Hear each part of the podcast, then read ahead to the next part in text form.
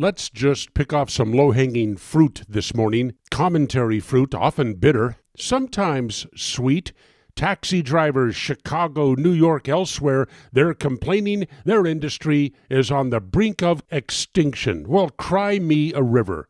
Cry me a poorly dressed, smelly, non English speaking, trash filled, uncomfortable river. Innovation got 'em. Free enterprise got 'em.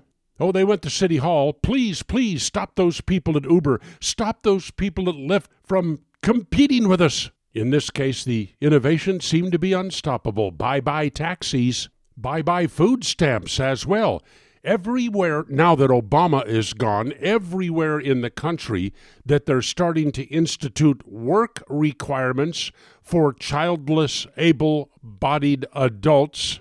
Yeah, you gotta work before you can qualify for food stamps. In Alabama, the percentage drop is 85% since work requirements were instituted.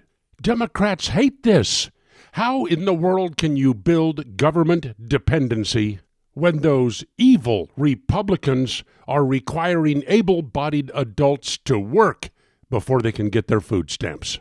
A lady bakes a lot of number one cookies, cookies shaped like the number one, for her child's first birthday after they come out of the oven. They don't look like the num- number one anymore. Use your imagination.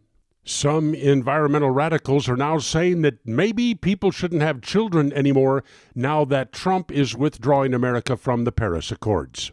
And a politician in California wants to make technology and innovation that replaces human workers illegal. That all sounds like Boortz cast material in the Solomon Brothers Studios, Atlanta. It's Neal Boortz.